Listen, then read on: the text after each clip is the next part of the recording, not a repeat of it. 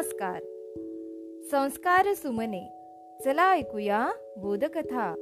या उपक्रमामध्ये मी विद्या गवई नरवाडे आपल्या सर्वांचे पुन्हा एकदा हार्दिक हार्दिक स्वागत करते. बालमित्रांनो आज आपण चल रे भोपळ्या ही गोष्ट ऐकणार आहोत. चला मग ऐकूया. एक होती आजी ती एकटीच राहायची. तिला एक मुलगी होती. बरेच दिवस दोघींची भेट नव्हती. मुलीला भेटायला आजी निघाली. आजी एकटी होती. वाटेत तिला जंगल लागले. जंगलातूनही ती हळूहळू चालत निघाली.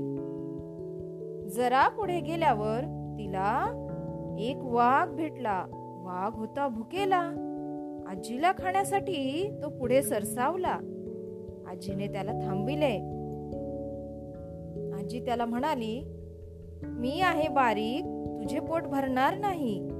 लेकीकडे जाईन दूध तूप खाईन जाडजूड होईन मग मला खा तुझे पोट भरेल. वाघाने म्हातारीवर विश्वास ठेवला आणि म्हातारी पुढे निघाली.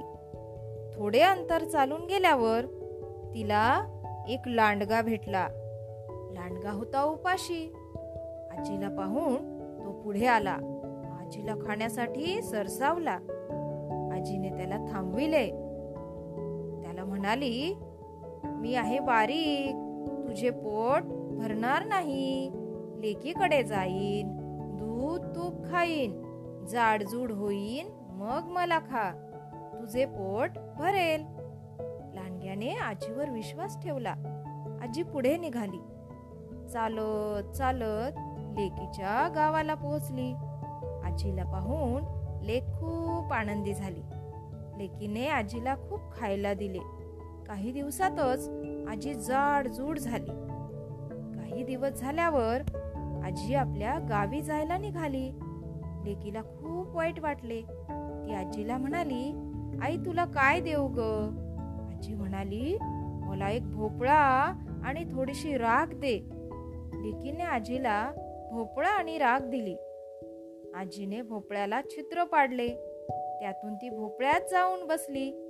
राखीची पुडी तिने हातात घेतली आणि जंगलाच्या वाटेने ती आपल्या घराकडे निघाली. वाटेत तिला लांडगा भेटला. लांडगा आजीची वाटच पाहत होता. त्याने भोपळ्याला विचारले भोपळ्या भोपळ्या तुला आजी दिसली का? आजी बीजे मला नाही माहीत. भोपळा कसे काय बोलतोय? लांडग्याला काही कळले नाही. तो भोपळ्याजवळ आला वाकून आत पाहू लागला. आजीने राखीवर फूक मारली आणि सर्व राख लांडग्याच्या डोळ्यात गेली. लांडग्याला काही दिसेना.